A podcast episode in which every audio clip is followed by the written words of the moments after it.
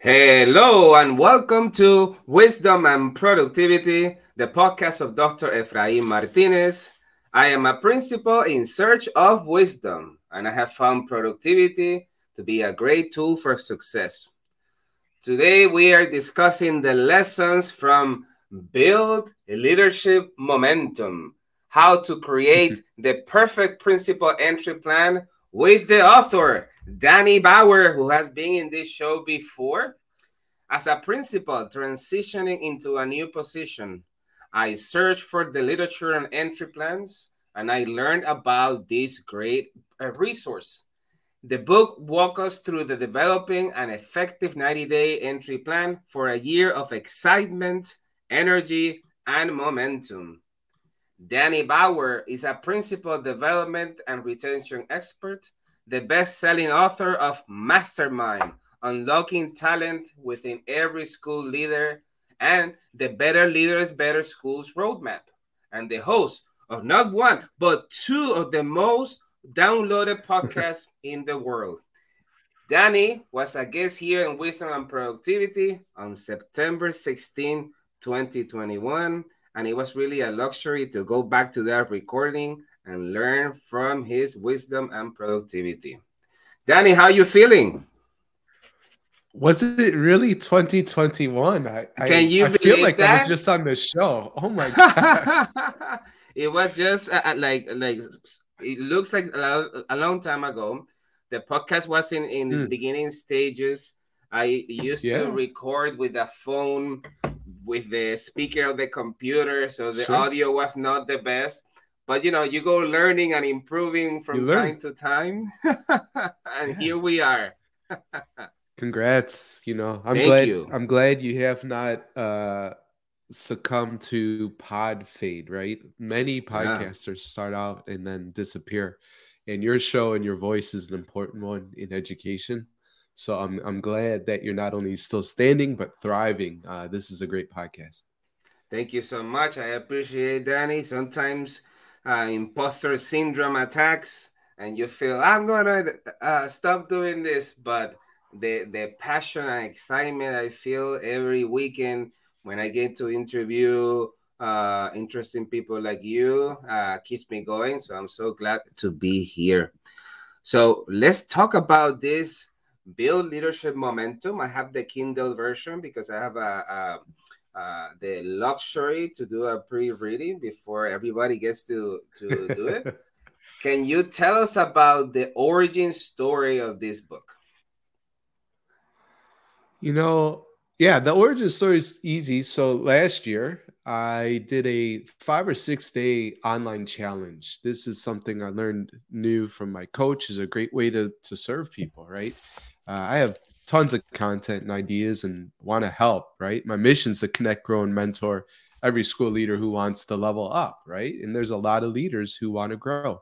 Um, and we have paid for, you know, programs, and then there's there's free stuff we put out there. So, anyways, I do this online challenge. I called it the Back to School Boot Camp, and uh, a whole bunch, like I don't know, 500. I mean, there are a lot of leaders who signed up for that one.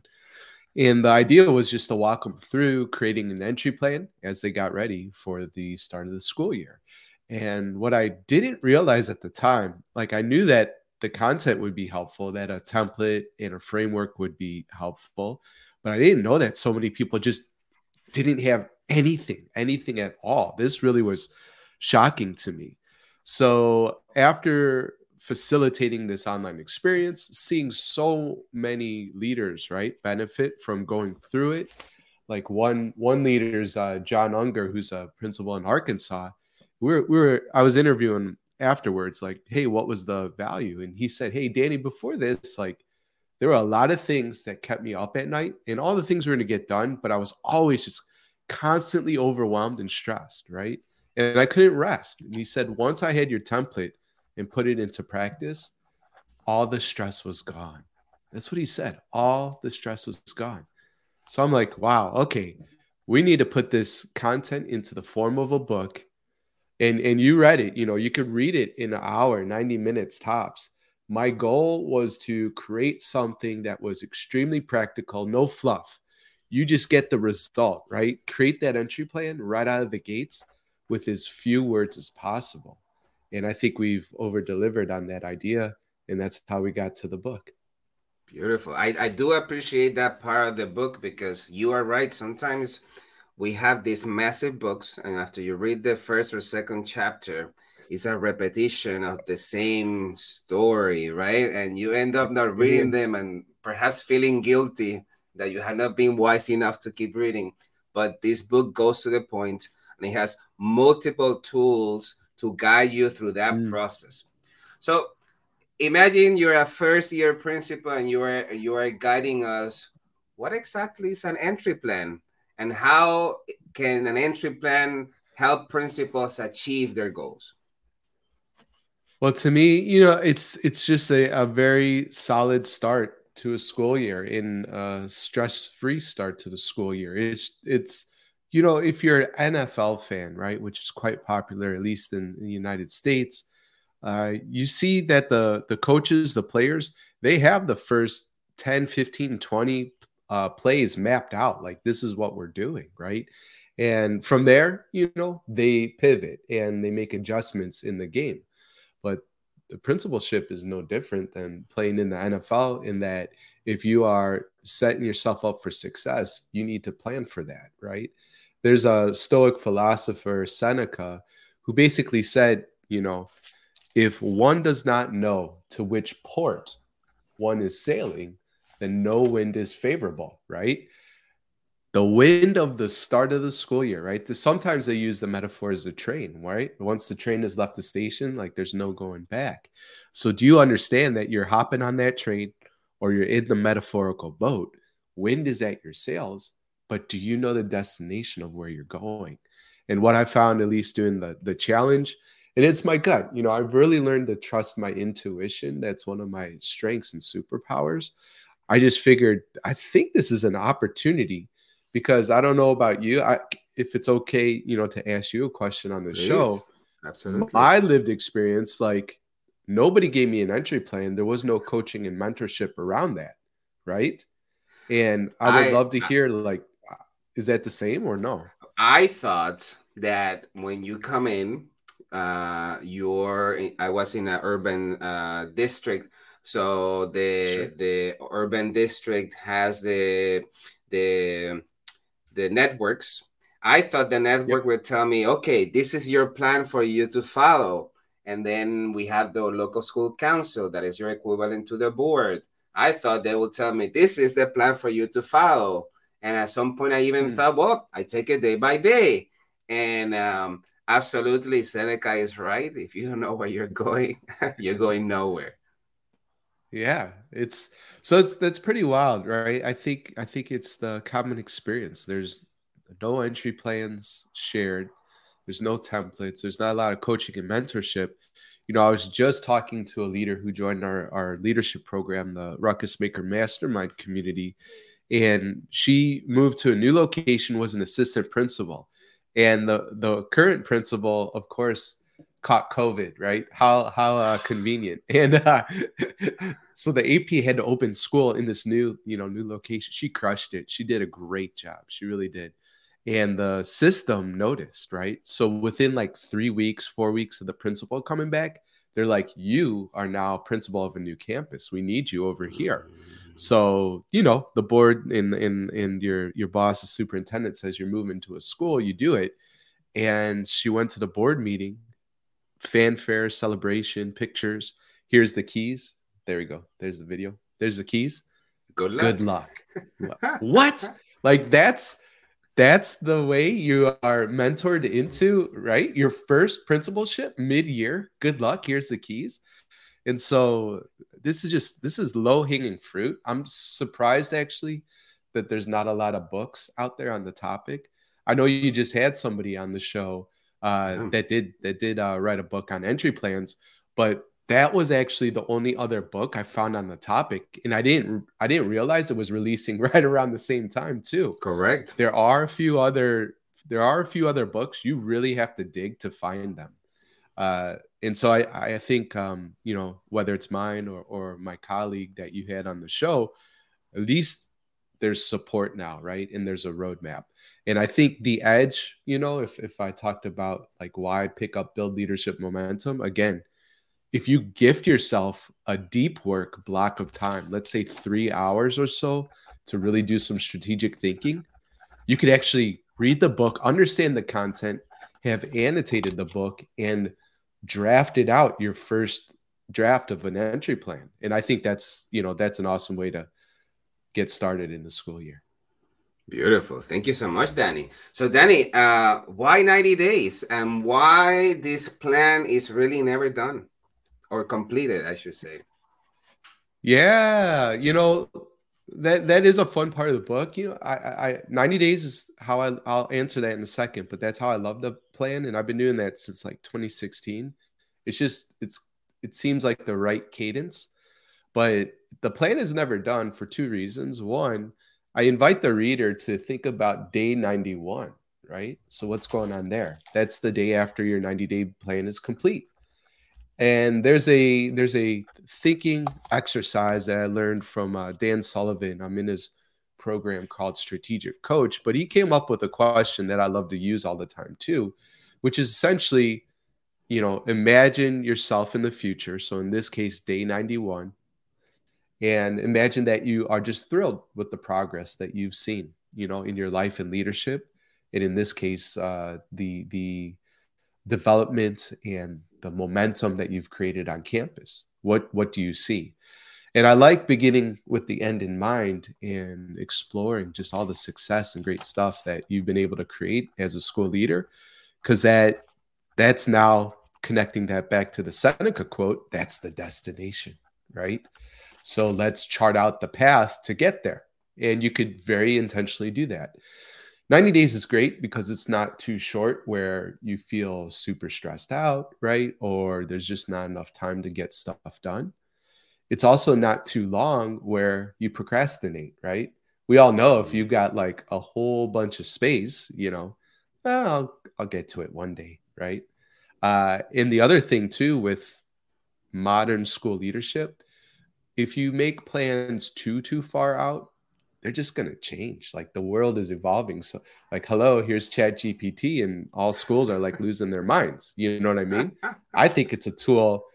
Personally, Chat GPT is now an employee, right, within Amen. my business, uh, and it's not perfect. You know, I had it do something for me, and it hallucinated and made just made up stuff, right? Because I, you have to check. You have to check this stuff so that's not a good, and they'll figure that out. But sometimes, you know, here's a clear example on social media. I like to ask questions that get people engaged, right? Well, I could take the time, and I should, right? Thinking about questions that that I like uh, to ask. But sometimes I say, hey, give me 10 provocative questions I could ask about school leadership. That's a, That's a great way to use it. You know what I mean? And uh, you know, funny. I don't want to make this a Chat GPT episode, but um, the other day I needed to write a. Uh, well, I was telling you before we hit live, right? I have that live event in Denver, and I needed to send an email to um, remind people there were a few tickets left. And at this point, there might have been like five or six tickets left. And so I basically told ChatGPT, here's six pages of a Google Doc that I've actually explained the event and I talk about the benefit and why it's different and how you'll grow. And I said, rewrite it, make it 300 words so I could send it out in an email and invite some more people to my event. And you know what I did, Ephraim? Yeah. I took a nap. I went to bed. You know, I felt tired that afternoon and I slept for 20 minutes. Chat GPT rewrote something I read it over, I would give it a 70 to 80% uh, accuracy score in terms of my voice. I massaged and revised the rest. You know what I mean? And then I put it out, and guess what? Two people joined the Denver program. So that brought us down to like three tickets, and now there's two tickets left. So um, it's it's now on the team. All right. I got a little sidetracked from that. No, but that's a great example on how leaders yeah can capitalize on the new technologies to do the work in a smart way rather than in a hard way. Well, and here's the thing, you know, it plagues education. And before I die, I will have solved this problem for the leaders I support. You can't be a jack of all trades. You shouldn't be a jack of all trades. Schools that try to be everything to everyone create a very average or mediocre experience. It's just not that good. It's not bad, but it's not good, right? Goldilocks would taste the porridge of your school and say, eh, it's okay, right? I want schools and school leaders to be great. And to be great, you have to choose to be great at a few things. So, in this example of AI, my superpower is not my ability to write questions, you know, being with you or coaching, like presence, asking the right question at the right time, that's a superpower. My live events, that's a superpower. Uh, but everything else, I need to figure out actually how to get off my plate. Chat GPT just made that way easier for a lot of people, right? And schools that say like, oh, we don't have the money, you know, to hire or whatever, like it'll be really interesting how they leverage uh, emerging technology to do things that really uh, isn't in their wheelhouse or the best way they create value on their campus, you know, and um, it could free you up to be great on how you were designed to be great. So that's pretty cool, Amen. I think. Amen. I'm looking yeah. forward how schools are going to empower students to maximize this technology for their own learning uh, rather yeah. than just uh, like um, like banning it and just saying no. Well, banning uh, is stupid, right? It's like everything yeah, that is like... banned. Absolutely, yeah. absolutely. You know, so I, I, tell me, tell me. No, I, uh, I'll keep things appropriate. Uh, um, I don't want to give the example that went through my mind in terms of, but you know that you see socially, right? That we ban things that are like social ills or something, and kids are curious, right? And so I, I think you you just need to teach people, and specifically students, uh, how to interact with stuff that's just out there in a responsible way. Because if you just ban it and say like, don't do that thing, um, that makes them want to do it more. That's just you know that's my opinion, and that's what I see play out. But you asked about like how how schools could potentially leverage it. Bill Gates wrote uh, one of his Gates letters recently, and I don't know if you caught it, but he talked about schools that are allowing students to use chat gpt to write the first draft of a paper because guess what they're doing mm. that whether you allow it or not right and then they're trying to turn it in like it's their work. Well, what if we all just assume have ChatGPT write the first draft, right? And now, because we know what you're doing, the grade and for you to show your understanding is to actually fix all the errors and turn it into a way better second draft. And that's the writing process anyway, right? Uh, and so I, I think that's a pretty smart approach, you know. Wow, wow. That that can be a whole episode of on, on ChatGPT oh, yeah. education. Uh, let's let's go back to this book. Like when one one of the no no it's just like um uh, Danny's the kind of person you want to um uh, find in a coffee shop and have conversations for hours for sure. Uh, Danny, in your in your one of the books uh, in yours and the the one of my previous interview with Adam Parent uh, Sheffer, I think the paradigm shift with the very few entry plan books that are out there is that the new ones like yours and his emphasize on uh, the importance of self-care and you oh, encourage good. principals right to eat a healthy meal every day while yeah. uh, which can be a taboo in many districts when hmm. principals mm. say wait when when do i have lunch um, when do i take my time can you tell us more about uh, this concept? You know i mean it's just like you can only be great at a handful of things. You also can't be great if you're not doing well just with yourself. I mean food is fuel right? There would be no just imagine if if you put the same expectations that are on school leaders, whether it's from a system or because everybody else does it this way, you know, or my mentor, they were always busy and they said, you know, skip lunch or just eat on the go. I mean, all this stuff to me again. And I, I, I am just gonna be direct. I think it's just silly. You know, it's just silly and stupid. And and and honestly, in a very sad way, I think it shows a, a, a very clear lack of respect and regard for yourself. You know, hey, unless you know something I don't know, Ephraim, mm-hmm. we have this one experience, right? And it's it's not that that long, you know. I want to maximize and optimize and enjoy the time that I have here. And so imagine taking the same expectations that school leaders experience and putting that on an Olympic athlete, right? Or some kind of your favorite musician, right? Or movie director or whatever. Like all these people, you know, they have coaches, they take their nutrition and fitness and stuff seriously. And there's clear research too, right? Like so you you introed this question with food, but let's talk also about sleep, right? Because there's a there's a tool that I share in the um, in the book called the Ruckus Maker Mindset Tool, and it was inspired by uh, one of my latest coaches, Ron. But essentially, this is just the fundamentals, right? Eating, sleeping, moving, meditating, and unplugging. And if you are cognizant of those things, intentional, uh, try to grow each area a little bit, not be perfect, but okay, I'm, I'm kind of eating here, not eating so well. So I want to start making my lunches healthy, right?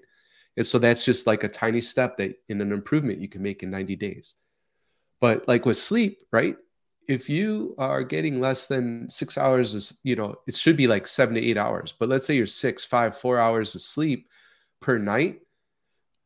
A cumulative effect of that is like showing up to work drunk, right? And there's no sane principal who would drink whiskey at seven in the morning and then show up to campus, right? That would be inappropriate.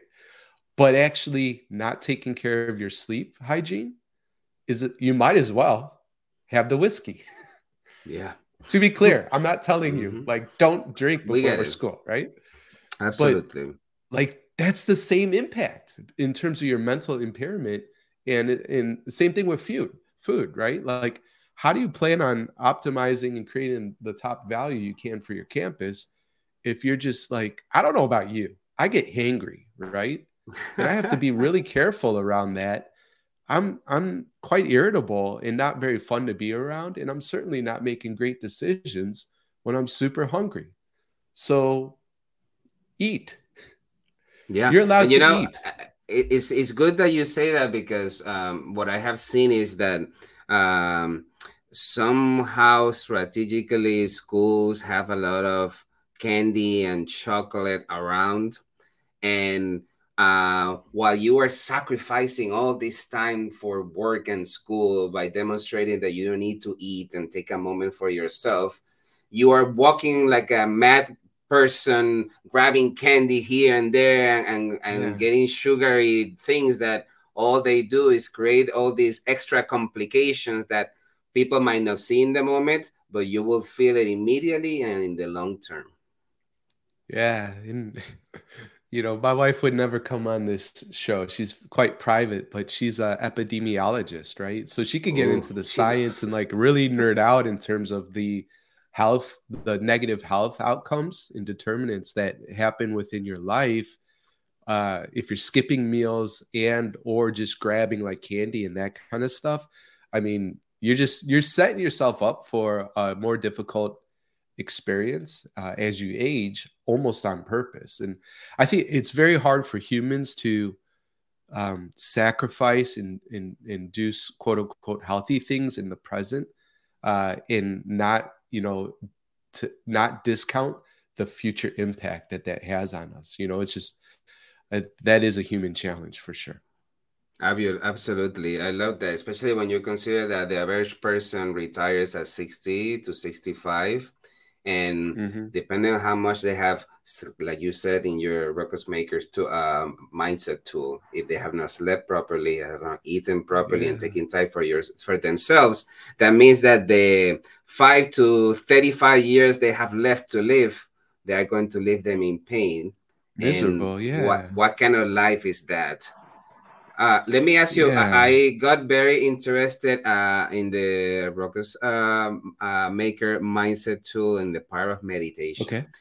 Can you mm. suggest on how can principals incorporate this uh, during the day and how to share this message with other people, uh, like like the secretaries that are in your office with you and your teachers? Yeah. Uh, what are your thoughts on this?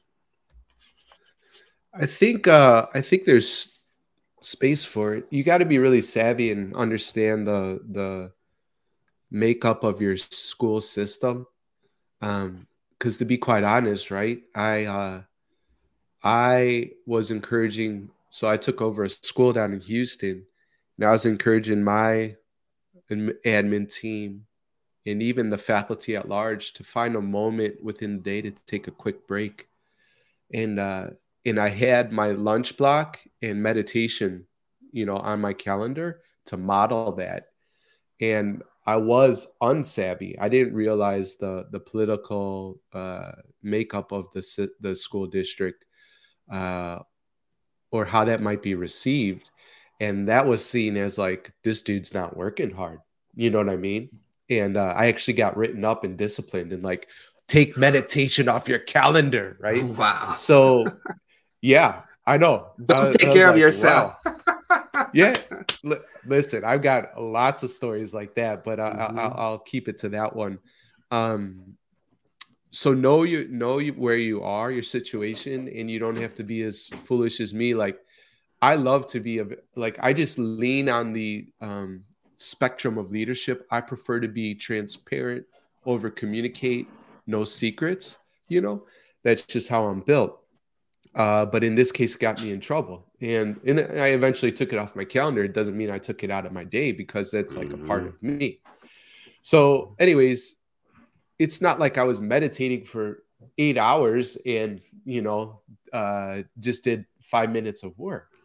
I wanted like five to 10 minutes after lunch. And I think that's still very appropriate.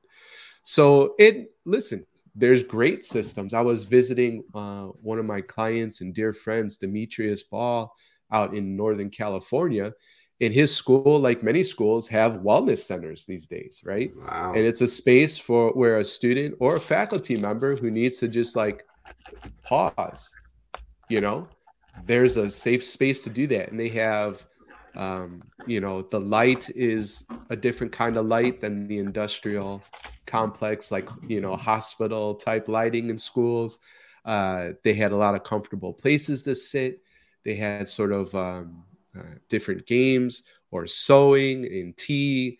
And if you wanted to meditate, they had a space for that. So I thought that was really neat. Um, and so I, yeah, I would just encourage, you know, school leader to find five ten minutes and it's not you don't have to sit in a certain type of way. Your legs don't have to be a certain way or your hands. Listen I, am actually going through a two-year mindfulness and meditation certification program wow. taught by uh, jack kornfield and uh, tara brach who brought many of the ideas of meditation and mindfulness from the east to the west back in the 60s and 70s uh, and they're my teachers right? So anyways going through that program. And if I if I made a case for meditation, why should a school leader meditate? I would say uh, it's going to help you observe more, be less triggered by events that happen. You know, stuff is going to go off script.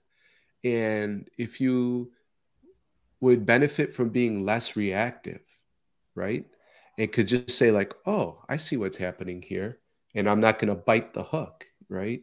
And get caught like a fish and all of a sudden lose my mind or say something that I'll regret later or do something that violates my my leadership values, right? Meditation will help with that. Uh, if you ever have a, a parent come in and they're upset or a teacher, right? And you're wondering just how to handle meditation helps with that.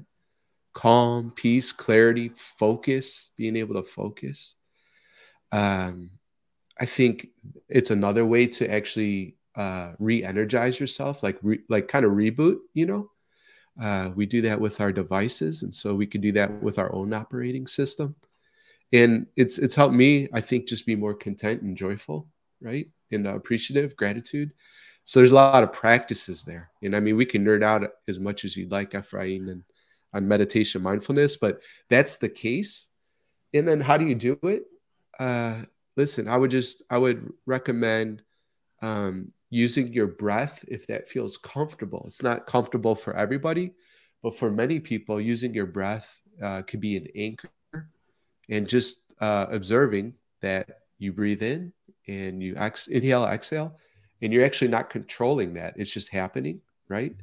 And then just see what else is happening in life, in experience. Oh, that thought is just happening and then it disappears. Or that emotion, that stress about the thing is right here, but then it actually just disappears and something else comes in. And just like looking at all of that and not necessarily judging it, but just watch, you know, watch the movie of your life. Beautiful. That here, masterclass, incorporate meditation any way you can it could be a, a 30 second thing. It doesn't have to be. Uh, I know many of us will get in trouble if we put that in our calendars, but it is something that absolutely you can find a time for.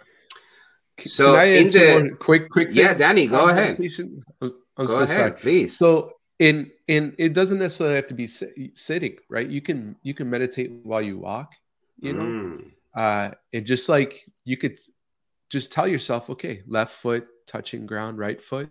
You know what I mean? And you can you can just it's about being aware of what's happening. And here's one more thing in terms of uh, making a case for meditation. Do you ever feel like you're on just totally automatic and you're doing things unconsciously, right? And like, what what have I been doing for the last hour, or how did I get here? Meditation helps with that. Like, oh, I'm present. Like, I'm conscious of what's happening so you, you could walk, you could clean while you meditate. Like, so it doesn't necessarily have to be sitting. And uh, I know folks realize that I also have a podcast, Better Leaders, Better Schools. And I'm experimenting, Ephraim, with putting out some guided meditations because it's something I'm mm. getting certified in. And uh, I don't know when the first one released. I recorded it yesterday, but it's like a 14 minute guided meditation and it's a body and breath scan. And uh, yeah, if people would benefit, wow. you know, check out the show and that'll be out there for free. So I'm I'm actually that's one of the things I'm most excited about that I'm doing new, you know, for school leaders. And uh I would love to know if it's super helpful, right? So if you if you listen, Ephraim, please text me like what you think. For sure, I think that uh, you are really maximizing uh, the opportunities where of where a principal can take things. So thank you so much. I appreciate that. Pleasure. So listeners and viewers, check that out. Guided meditation. Excellent. Thank you so much, Danny. So Danny, in the book, you use the example of practicing the 85% rule on Olympic runner oh, yeah. Carl Lewis. Can you share yeah. with us how principals can emulate this 85% rule as a tool to take care of themselves? Yeah. Well, first, you know, let's all check in. So we're recording, and I know we're streaming live, and it's May.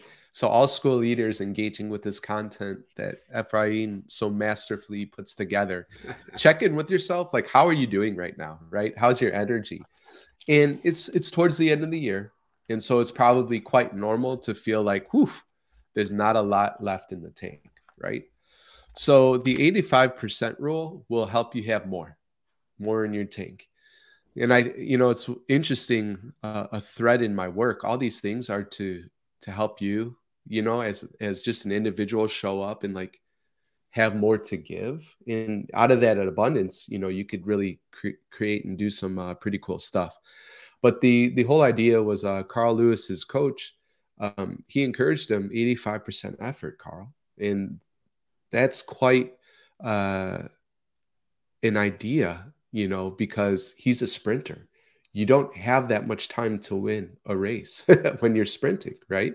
Some of these races are done in like under 20 seconds type of thing. Yeah. And um, I rem I, I I watched him when I was younger, right? This was way back, and I, I remember him winning a lot of gold medals. Uh, but when I heard this story, I don't remember his starts. I just know he's such an accomplished athlete. So I guess allegedly, you know, during his um, his storied uh, career, he would start off these races kind of slow. Everybody would be out of the gates, right? And like in a sprint, beating him. And the the crowd would lose their mind. What, Carl? You need to start running, right? You're going to lose this race. What? You're going to get silver or not? Oh my gosh, a bronze or maybe no medal at all. But his coach was so masterful, telling him start off 85%. And what would happen time and time again? All his competition would have less in the tank. And as they were slowing down, he'd be speeding up. Isn't that an interesting idea? What if, what if you were actually speeding up right now, hitting your stride in the school year at May? And it wasn't like, oh, let's count the days to the end of the year. But it's like, man, we're we're actually cranking it up. We're turning it up a notch because we've got more in the tank.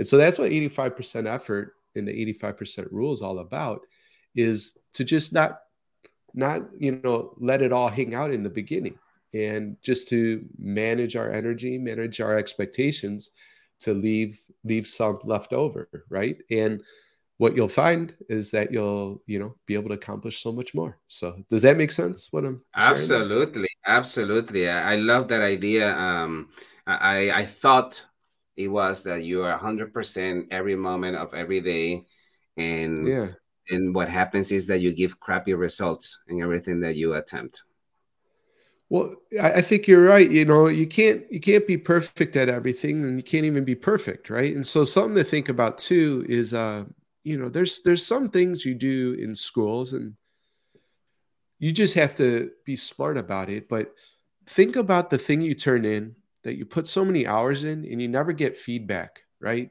It was very clearly just a thing to check off because school is a, a bureaucracy, right? It is a big system and there's traditions and things that just need to be turned in and nobody ever really looks it's just like hmm. ephraim's a good boy he turned in his thing right so now he gets to keep his job but it doesn't change anything about what happens on campus so you have to start figuring out what are those things. And then 85% effort actually is probably like 20% effort on those right? You could give a d Absolutely. effort on some stuff because you just turn it in and nobody you don't get feedback like why why stress over it? But the things that really matter you got to identify and then put it put all your effort into that right? To to create something special. So it's just being Beautiful. smart about the work you know what i mean and yeah and you can't yeah everything's not an emergency so it's just it's really about priorities values you know this kind of stuff well talking about values you you mentioned about the importance of the powerful approach of defining your values as a school leader. I was mm. particularly impressed with the purple cow idea from Seth Godin. Can you tell us more about how can principals and school leaders incorporate this concept in the things that we do? For sure. Yeah, Seth is such a such a inspiration to me and I, I consider him as a mentor from afar. It's not like we have coffee or you know but I, have it's like uh, me with I've Robin Sharma. My... He's my uh, yeah. um, um, my crush uh, mentor. yeah. Okay. Cool. Yeah, that would be Seth for me for sure. I've read all his books. I've taken all his courses. I did his Alt MBA. I became a coach for the Alt MBA. Uh, but he wrote a book called Purple Cow, and he tells a story, and, and I've I've made it my own. But basically, like, listen, I I, I grew up. Uh, in Illinois and uh, Chicagoland area. Um, went to school at University of Illinois, and you drive down I-57 south, and it's an extremely boring drive, right? Uh, Illinois is already like northern. It's it's boring because it's flat, right? So you're driving through a lot of farmland, and just from a, a, complexity it's not very interesting in terms of driving there's no hills and mountains and stuff like that so anyways you go through the farmland you see a lot of soybeans and corn right farms and you see cows there's black and white spotted cows there's brown and white spotted cows but you never ever see a purple and white spotted cow And Seth's point is if you did, the second you stopped your drive, you would call or at this point text or put on social media, there's purple cows, you know, on the way down to Champaign, Illinois. Everybody, you got to see it. And it would become a thing and it would go viral because it's just such an interesting, unique uh, idea uh, in cow. And so that's his point, right? How do we create things on in the, in our case, our context on campus that sets us apart from every other school? And that's another thing, right? Like this it's it's pretty typical for schools to try to be all things to all people and have all the programs.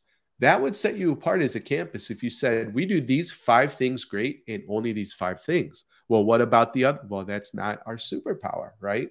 And we understand your kid might be interested in it. And we could uh, even connect you to the school down the street if you want to participate in that program. But these five things, we will make your kid an expert in, right? Is that attractive to you? And so that's purple cow thinking, right? Um, maybe maybe it's that you have some sort of like STEM or STEAM program. Uh, maybe it's like how your school is interacting with AI. Or my friend John, uh, his school in Ventura, California, called ACE Charter School. Literally everything in that school, besides the foundation and the beginning four walls of the school, uh, was built by the children, right? Because it's an architecture, wow. you know what I mean, construction engineering school, and so the kids are doing hands-on, authentic learning all the time, and uh, they they build everything.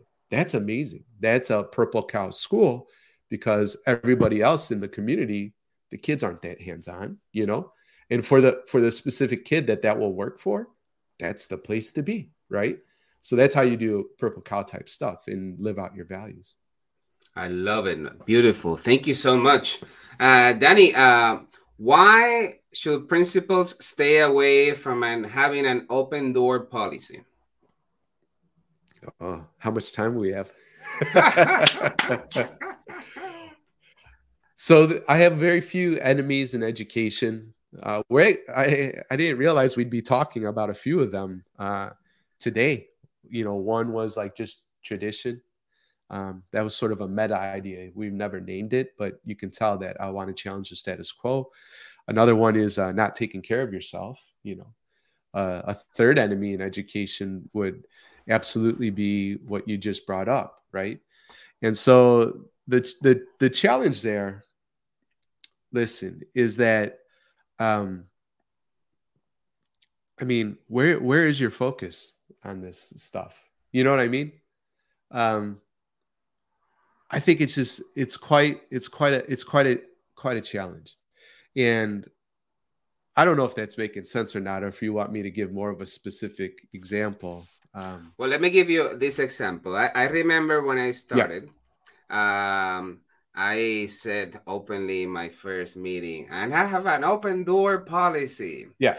And very difficult parent A came one day yeah. and said, I'm here to see the principal. And they told her, he's in a meeting.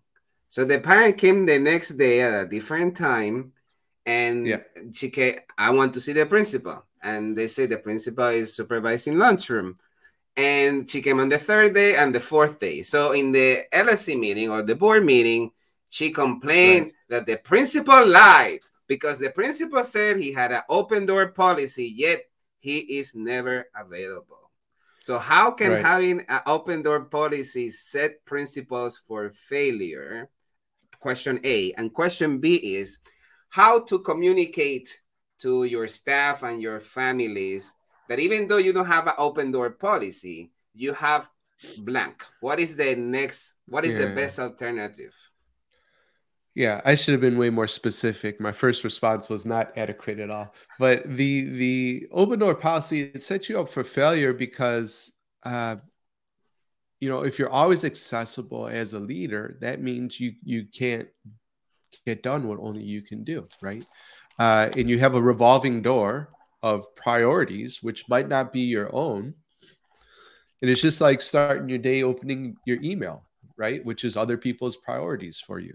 So it's really hard to accomplish the most important thing in a day by starting your day with email, by having an open door policy. And there's very clear research too that uh, you actually can't be effective and, and multitask.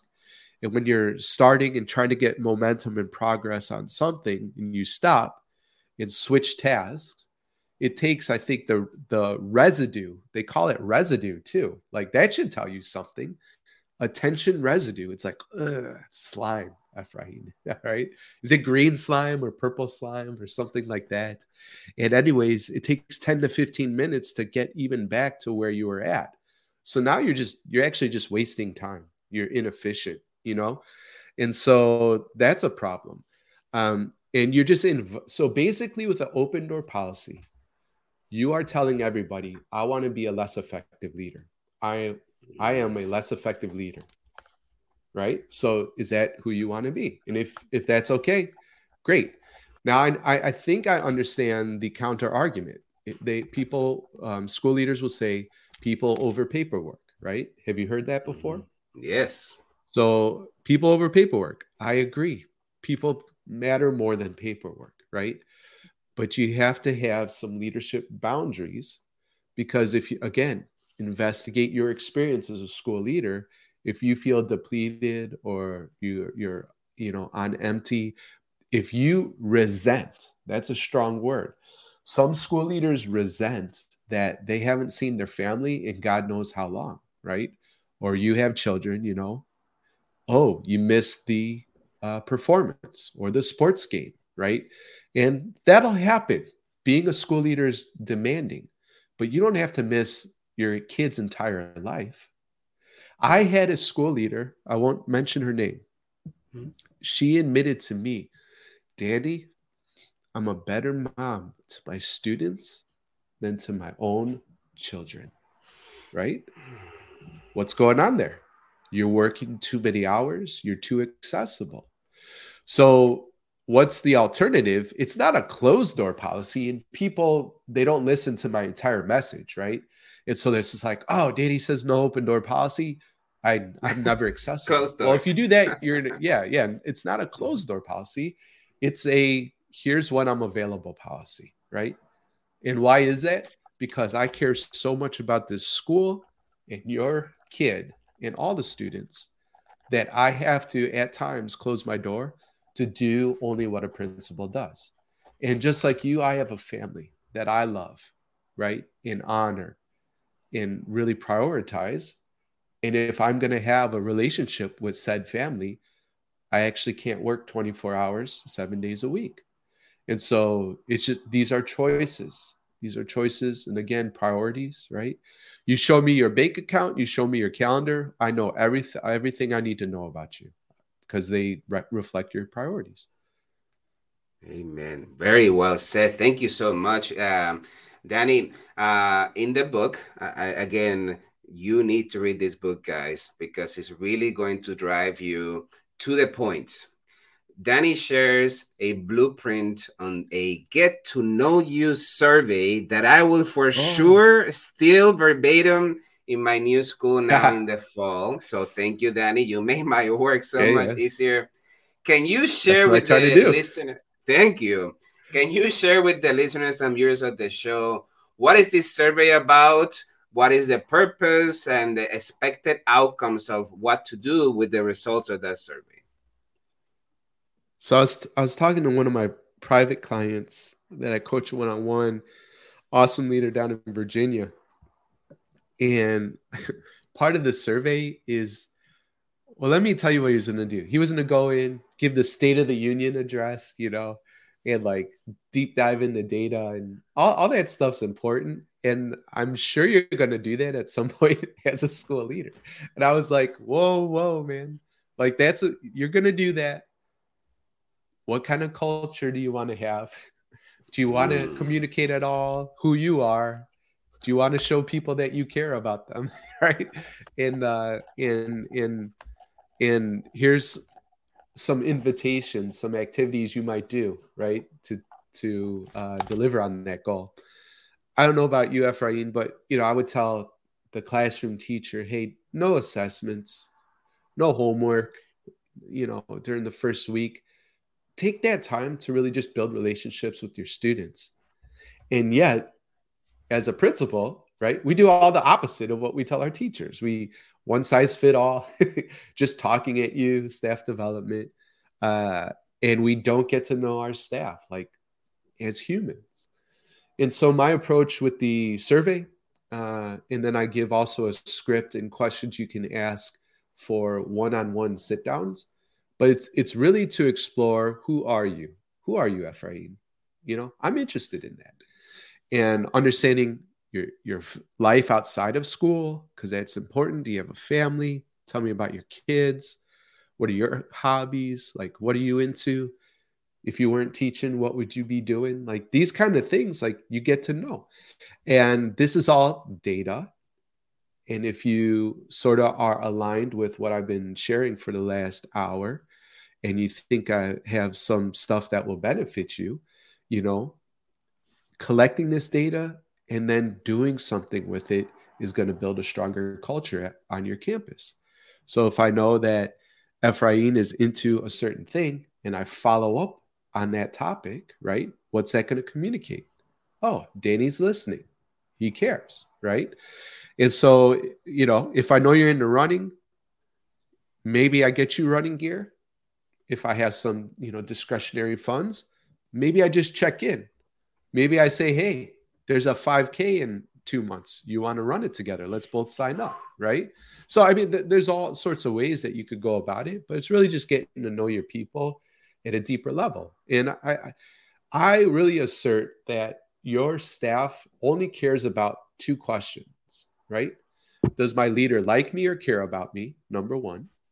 And number two, am I doing a good job? If you could answer both of those questions and people know where they stand, I think you're going to have a much stronger school culture, right?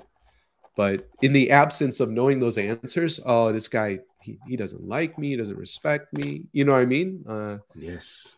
Who knows how I'm doing? Maybe I'll start looking for another job on a different campus, you know? So answer these questions for your people. That's all they care about.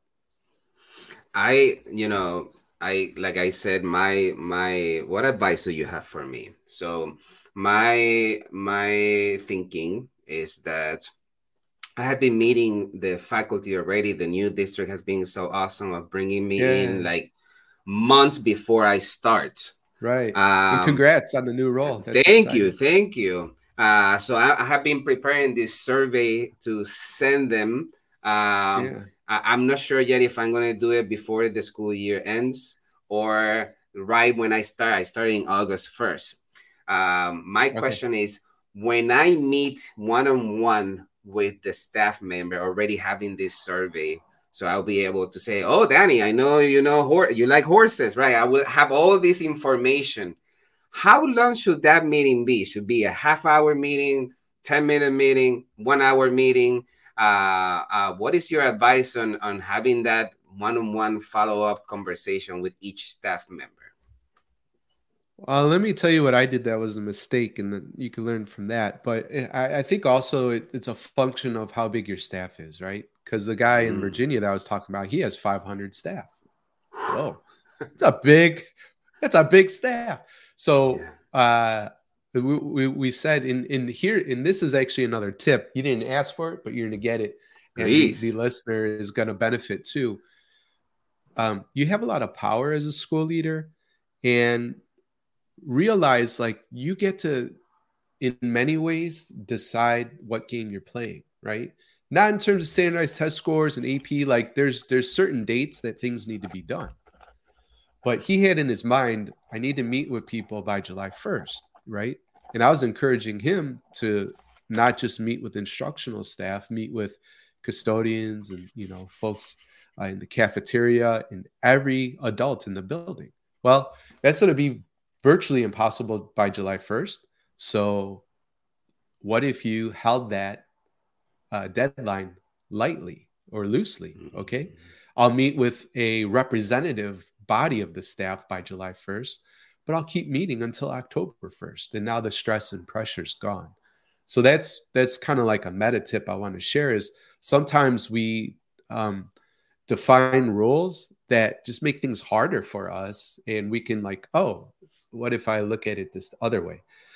You asked about like how long Um, and I said I would share a mistake that I made. The mistake was not the length of meetings. The mistake was that I did them all, not all, all, but I had a portion of the day that were back to back to back without buffers in between. And I found my energy really deplete, and I was just like really less present and um, yeah, distracted and tired, you know, for people that met with me later. And that wasn't cool. So I would have put more buffer, you know, in between. So I think it depends on the size of the staff. An hour to me feels pretty long. Um, I would probably keep it somewhere between like 15, 20 minutes or so. Uh, in some of the some of the stuff, right? If you follow and if go get the book, build leadership momentum. If you do, the questions are in there, and then there's a, a resource guide too, uh, which has everything you could just download, right, and throw it into a Google form or whatever survey of choice. Um, but another thing that that this guy in Virginia wanted to do was have the one-on-ones on what should we keep doing, right? What should we start doing that we're not doing yet? What should we stop doing? And that's a very common protocol. And I, I thought that it's a pretty good discussion to have one-on-one but I thought it was a missed opportunity. That you could very ask at scale on a survey because it's not personal. And then use the time, like Ephraim, I noticed you mentioned these things, and now I have follow up questions. So you're going deeper, which is cool, and you're efficient with your time. And now you could also focus on the personal side of things during the one on one as well. The other question that I love on the um, staff survey, especially if you're new to a building like you will be, what do you want to know about the principal? That's a key question, right? And people are going to ask, and you know, depending on your leadership style, you know, if nothing's off the table, answer that stuff. People are going to like really love that. Okay, cool. Now I know who this person is. Um, the other question that I, I really like is if you were me, what would you focus on this year? Now you're seeing if there's any type of consistency, but you know, among the staff, like, okay, this is a real issue because 40% of my staff says so, or I have 500 staff and I got 500 priorities. That tells me something different about the campus. So that's a good question to ask as well. Beautiful. You know, now that you say that, um, you mentioned the example of uh, the guacamole type of leadership. Can you tell us about the issue of initiative fatigue and how we can overcome it as school leaders?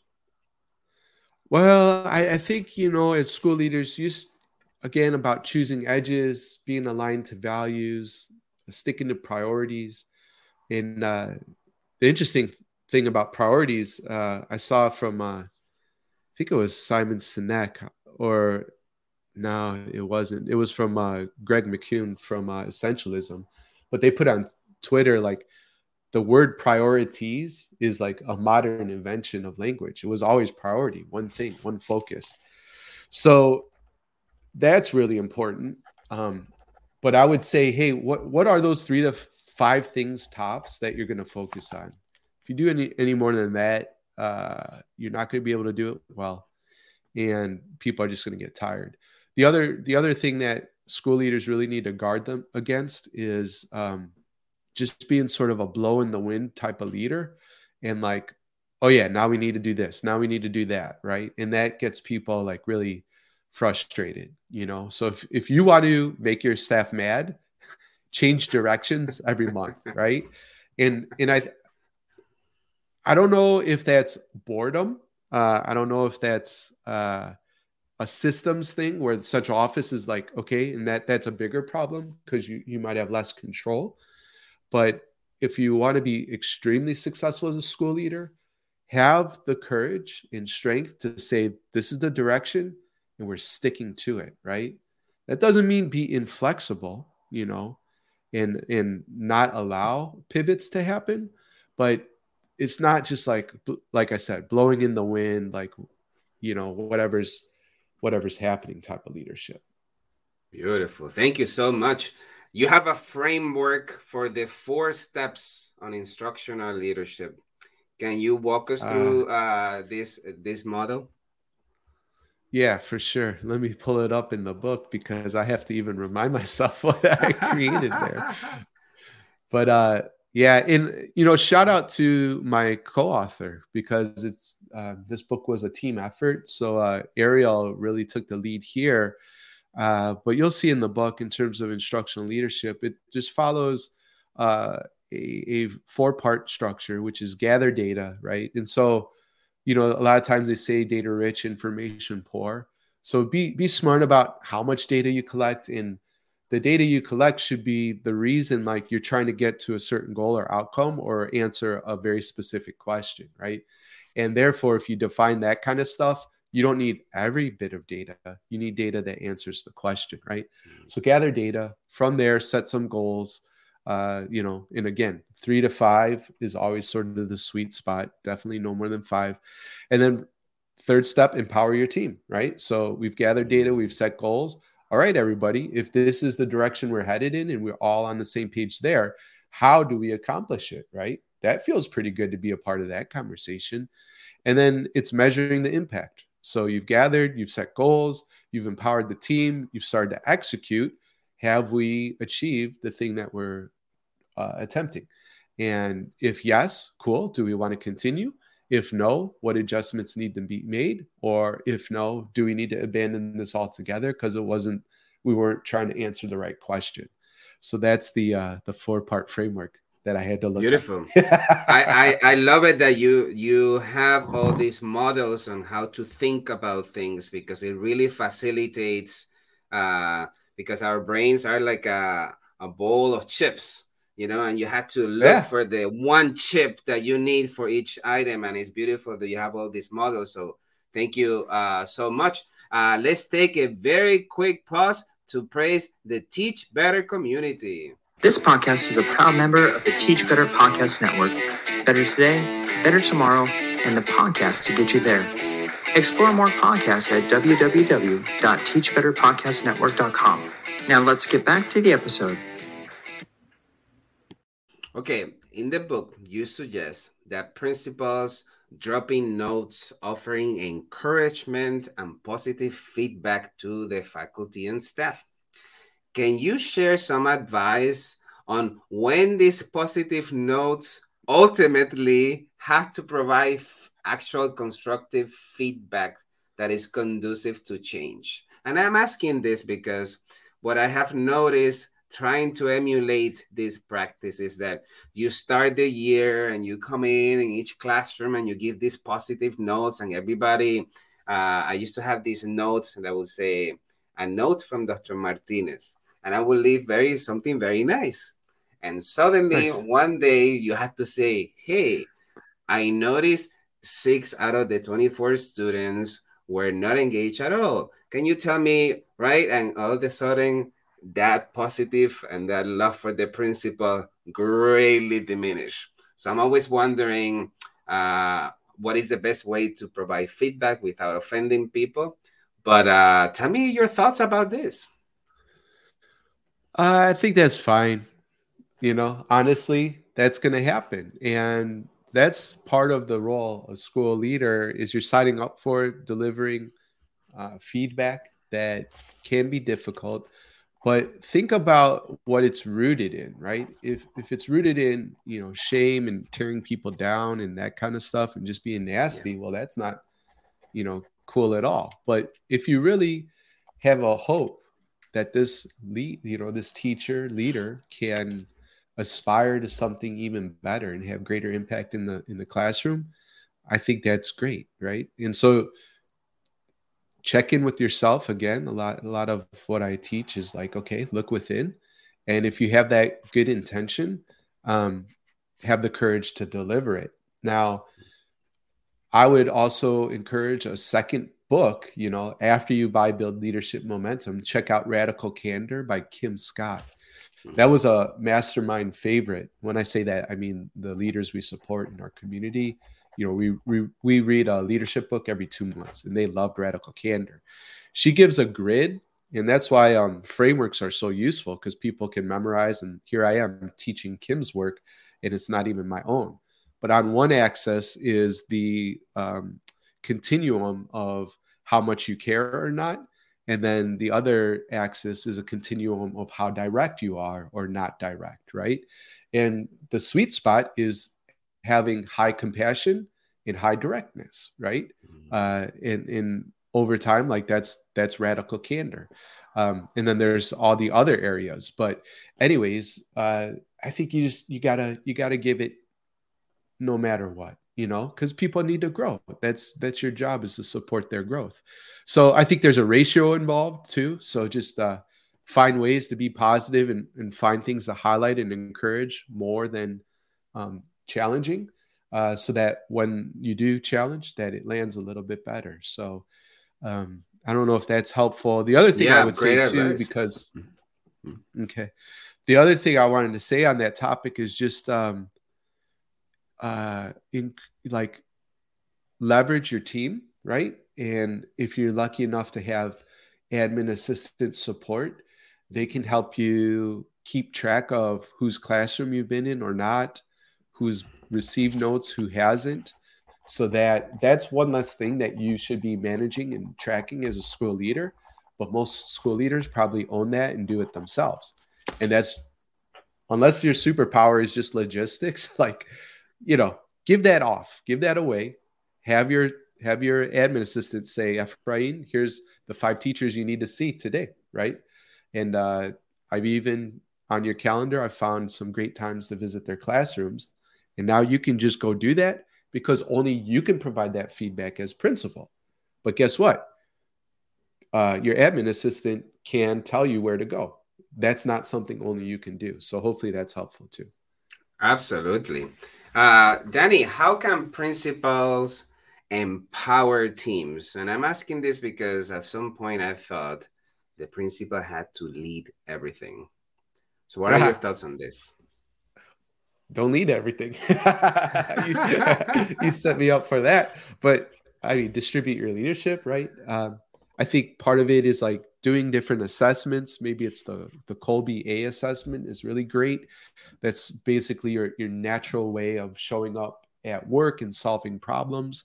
Strength Finders assessment. You know, there's different assessments.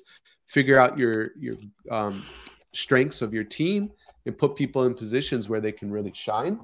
Uh, or figure out right when I took over a building, uh, like I said, down in Houston. Uh, the APs kind of had been in certain buckets of work forever and that wasn't making them any better right they had hopes dreams and aspirations for the next step in their career and so i, I changed that around so they got more experience right to do things that would be uh, uh, beneficial right on their resume and interviewing and just experience in general uh, so knowing their strengths i think that's that's important um, putting them in, in places to shine you know is obviously really pretty cool uh, and then just including them in the process. You know, I wrote a post online that really went crazy. I I stopped counting, but there were like thousands of engagements, like likes and hearts, and that doesn't happen often. So this tells me mm-hmm. something. And then uh, there were a ton, like hundreds of shares, right, and comments. But essentially, I gave people a five minute um, protocol for improving your school. And essentially you just have people write down like what are all the things that need to be fixed you know within the school? And that can be hard to hear as a school leader. Um, so that's like step one. Step two is then have people share okay what are some processes or things we need to fix? And it's really really really important that you over communicate if you um if Efrain says here's one thing to fix if you have that same thing on your list don't tell me it. It's already we've already collected it, right? Because it's about being efficient. And and uh, so if you have one less thing to say, or if that means by the time you're last and everybody's said everything on your list, just say everything's been said, right? So be really clear on that and hold people accountable to it. Um, make sure that you collect everything. So whether that's on a Google Doc or a whiteboard or however you want to take notes, then as the leader, not as a group, because you are hired to lead. So make some decisions, dear leader. Uh, prioritize all the stuff that you've collected, what needs to get fixed first through 50th. And then at every other leadership meeting, say, hey, team, we're going to spend 15 minutes uh, improving this one thing. not 10 things, not 20, not five, not even two.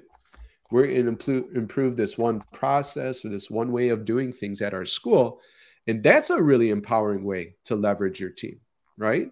Because Absolutely. now it's like, wow, we're each meeting we're making momentum, we're improving the school every single time we come together. And that's exciting too, because often meetings are just kind of boring, dull, and suck. You know, you, mm-hmm. like they're just not that great. But if we feel like we're making the school better every time we come together, that's exciting. That's something I want to be a part of.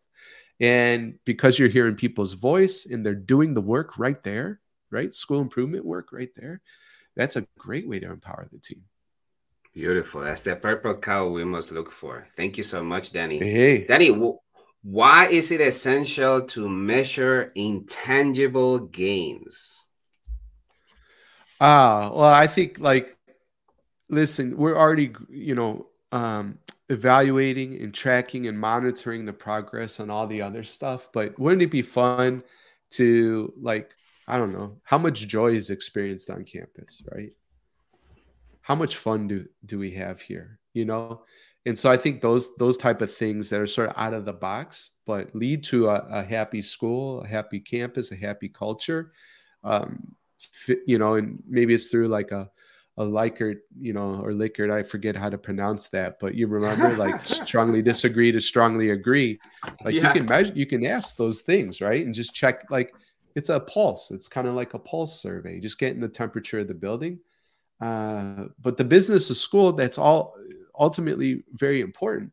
Um, but that's not the only reason people are there. In school is such a such a great social experiment. In bringing people together. You know they say I, I, mentioned this in my first book like disney should not be the happiest quote unquote happiest place on earth. It should be schools period. You know it's not mickey that makes it the happiest place on earth it's the children. Every school has the kids. So we might not have the rides and all that kind of stuff and the characters but we have the imagination right? Let's let's measure that kind of stuff. Amen. On page 47 you mentioned about the difference between staff feeling that they the belonging versus othering concepts. And i thought oh, that was okay. very instrumental uh, for principals uh, to keep in mind that um, the people that work for us or work in our team they want to feel that they belong can you share mm. your thoughts on that concept yeah, well, you know, in, in, the mastermind book, I talked about the ABCs of powerful professional development, and uh, B is all about belonging, right? And people want to feel connected. And what builds connection? You know, trust for sure. And trust, uh, according to research, is is built. You earn it through uh, developing positive relationships, right? Uh, by basically wisdom, you know, like like this show, but good judgment.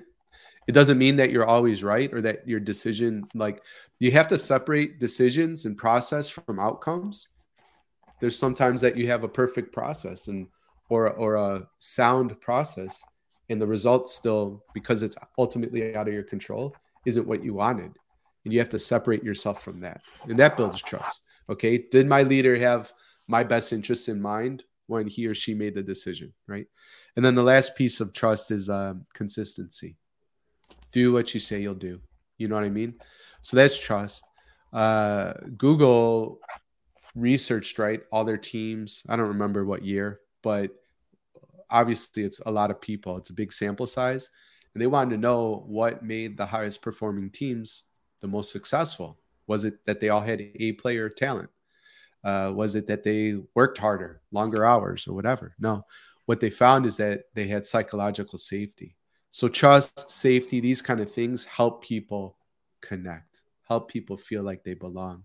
And inclu- inclusive environments is important too, right? Do I see and hear you like who you really are? You know, all that you bring to the table, uh, from your gender identity to you know your your cultural background, all that kind of stuff, right?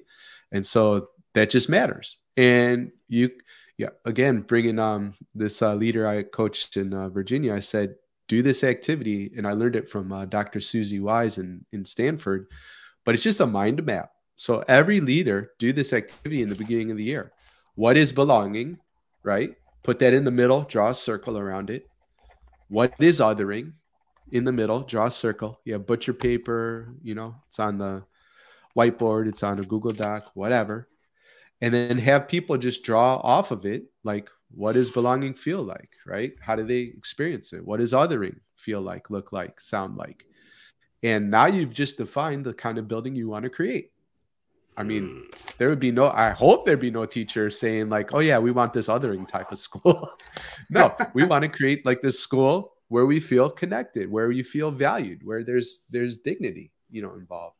And so, and if it's a common definition, right? Now, in all those moments, whether it's a classroom observation, um, just you know, the impromptu connection in the hallway, like Efrain, I, I saw that you, you know, did this with the student and um, like complimented, I don't know how they did certain thing. I bet they feel like just so great about that, right? Thanks for taking time out of your day to notice that awesome thing that you did with the student and foster a sense of belonging on campus, right? Or, hey, I noticed that you were a little short with them, right? Or use this word, right? What did that tell me more? And was that more belonging or othering? You know what I mean? And so you can be you can be uh, uh, facilitating a really awesome environment on your campus all the time just from that one activity. Beautiful. You know, um, this it is so important that principals have people on board and uh, one of the great suggestions that, that you have is that you have to have these continuous celebrations and you give the example of the the process on how to have teacher or staff of the month can you share with oh. the listeners and the viewers that example which i thought it was majestic because it takes away from the principal is selecting the favorites uh, but the peers are the ones who are uh, what are can you share with us that idea yeah yeah, I've done this at a number of schools. I mean, hopefully you have a culture team, so the culture team ultimately will make the decision and vote. But you know, this is again like maybe as a purple cow, it's just common sense to me, and not every school does this. Do this as a school. So, uh, staff member of the month award. And notice I said staff, not teacher the month, and that means every adult, right, in the building is on the survey. So could be selected and could be the winner. We've had you know, in the past, I've had security guards and uh, hall monitors, right, win um, the staff member of the month, and that's awesome. So, uh, person filling out the survey, their name, drop down of all staff. Uh, what value did they live out, right? So now you have an option for the person filling out the survey. Okay, value X, Y, or Z. You might even include, and I would, a, dis- a short description of what the value is and what it means um, they pick that value, right? And then an open ended question how did they live out or demonstrate that value? So now you get to hear specifically, because specific praise is matter, you know, it matters. Um, how did they demonstrate it? And anything else you'd like us to know, right? So now you have who did the survey's name, you have the staff member's name, the value they lived out, how they lived it out, and anything else. And the the key the key step there is um, to have the culture team vote, right? And it's cool, right? Depending on do you want a plaque, do you want a gift card, do you want to do anything silly around it? Um, and somebody wins. But here's this is the secret. This is the power of what I'm teaching here. Everybody that's been nominated, create a certificate, right? For every single person. Everybody won.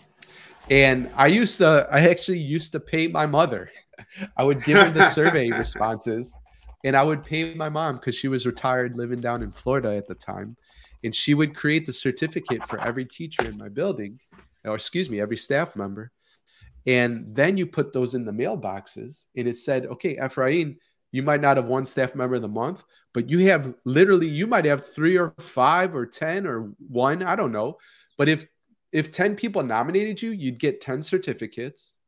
You would know the kid, the and I'm sorry I didn't um, make this clear. So your your entire staff can vote, all your students, your parents, and stakeholders, right?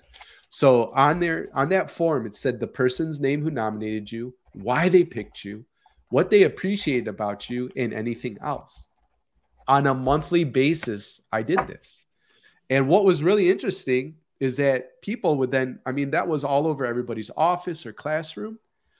And the other kind of like secondary consequence that was great some people sometimes might not get a nomination right and now you have to invest they have to think about what's going on there right that somebody that won't even nominate you because probably maybe you're just like negative energy or you know what i mean? So it was a it was a gut check for some people. You need to bring it. You lost your you lost your passion. You forgot your why. And and as a result you're just this thing talking to kids mm-hmm. and nobody's a pre- like you have no connection. And so and you didn't have to deliver that tough feedback to the teacher or the counselor or whoever right the lack of nomination said it all meanwhile your colleague has 20 maybe that you can learn is, something about their approach that is you know? a, a so, golden apple advice on yeah. how to maximize recognition in the building and also uh, a feedback providing tool that you don't have to master, but everybody in the community will, of the people that never yeah. get a, a nomination. What a great advice. Um, let me ask you a productivity question uh, uh, in the book okay. that you mentioned that is like, should principals schedule email during the school day?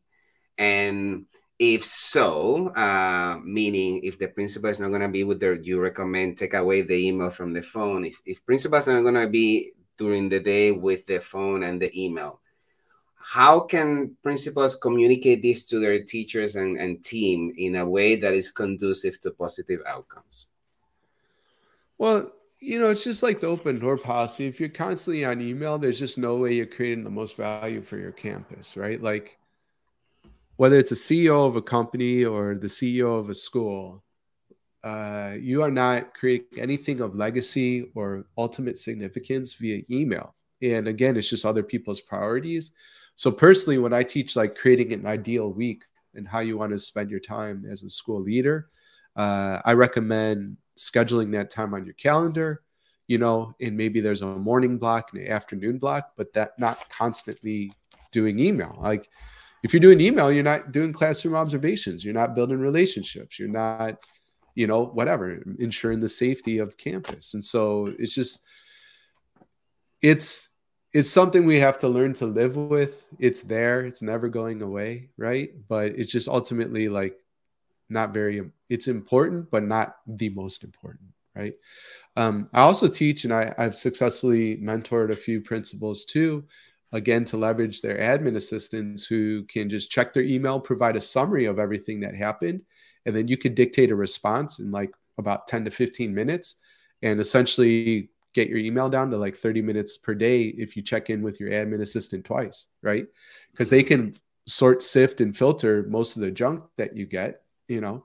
Here's a few parents a few teachers you know students or whatever. How do you want to respond and if you train your admin assistant like here's typically how we handle these things they don't eventually you know they can handle that and say um, i'm replying on behalf of the principal but here's how we handle the stuff here and again protecting you from what you could only do as a principal and that's certainly not just checking email so that's that's my approach you know to that bane of our existence.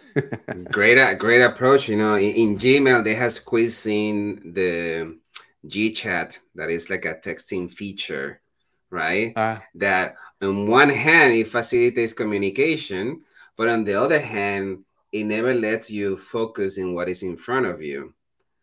Hmm.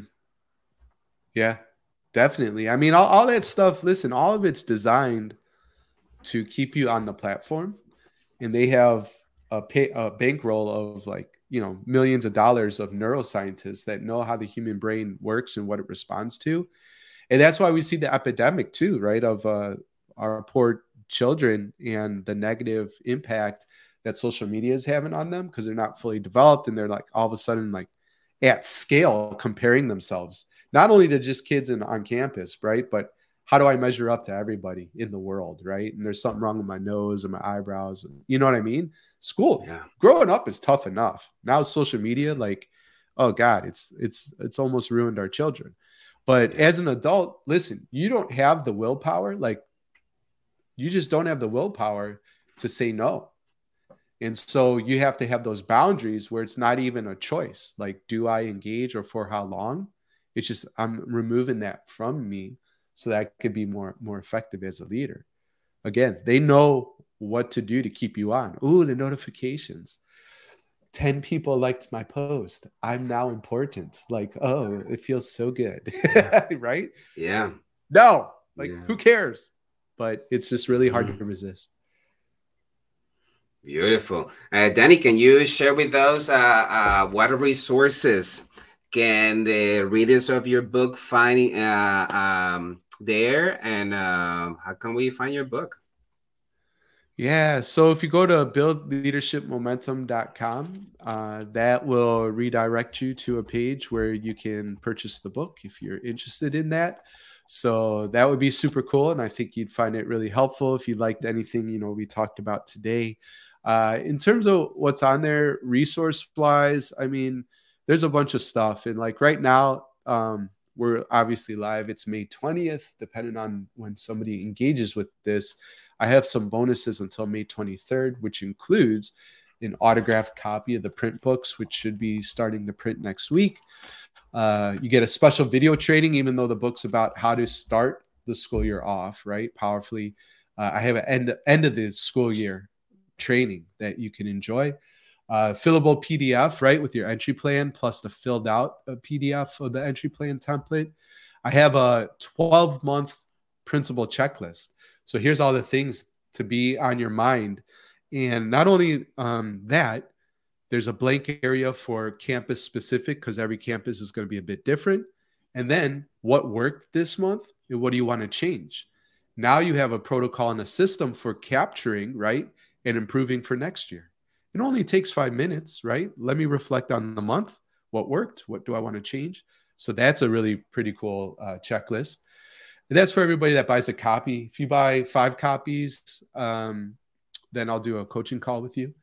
And if you buy 25 copies, you could have a special VIP day with me in Syracuse.